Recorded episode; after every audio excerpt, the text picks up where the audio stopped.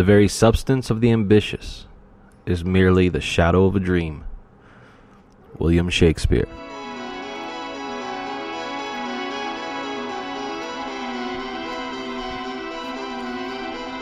Your dream goal and your ambition move together. The moment you have chosen to race your bike, your mind has flowed through a million outcomes at once, like a quantum computer. It bypasses all your immediate goals and shifts directly to what you want from cycling. My dream goal was to race a UCI World Cup race. I never got there, outside some UCI cyclocross points. But my dream goal drove me to race at a high level. And now my dream goal is shifted from youthful ambition to old guy practicality. Don't think that your dream goal has to stay still. When a kid first starts in BMX, their dream goal could be racing on the 8 meter hill. When they are in their teens, it could be to race the Enduro World Series.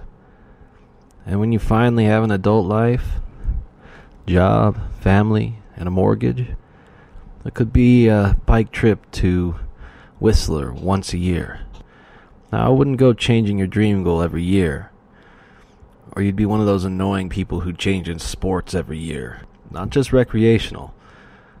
You know, the ones who snowboard in the winter and enjoy rock climbing on the side. One of those people who changes their Instagram name from Dirt Shredder 281 to Super Slalom Snow Slayer 520. Beauty of a dream goal is when it comes true. Growing up and living in Reno, I live in the same light that shined on a young Greg LeMond. Quickly, when I started racing, you learn all the stories of what he did. The tour wins and the world championships were part of the story. But the real thing I focused on as a kid were the training rounds he did when he was my age. Leaving Reno, climbing up Geiger Grade, through Virginia City, down into the Carson Valley, back up over Kingsbury Grade, then riding on the west shore of Tahoe, climbing out of the Tahoe Basin to the summit of Mount Rose Highway, then down into Reno. It's a 110 mile ride with around 10,000 feet of climbing. It's insanity. He also set a mythical record up Geiger Grade. It was in the mid 27 minute range. Something that keeps everybody in Reno driven, climb that hill fast. It's mythical because Tony Cruz, who is a U.S. crit champion, and Bobby Julich, who has a few podiums at the Tour de France himself, haven't been able to break that time in their years when they lived in Reno. But they were close enough to make the time credible.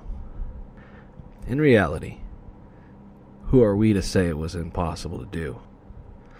All I know is to train at that level, on these mountains, you have to have ambition, to have a dream. Just the stories of his training rides made me, as a youthful racer, want to be able to do what he did.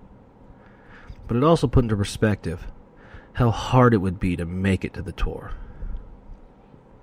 Knowing what he did to train, and seeing that he won the tour, that dream was deep, and the ambition to get there was mythical. Thanks for listening to Navigating a Privateer Life. It's Motivation Monday, so make sure that you take the little stories of what Greg LeMond did and bring them into your own life. I'd also say find a pro, go on Instagram, YouTube, anything.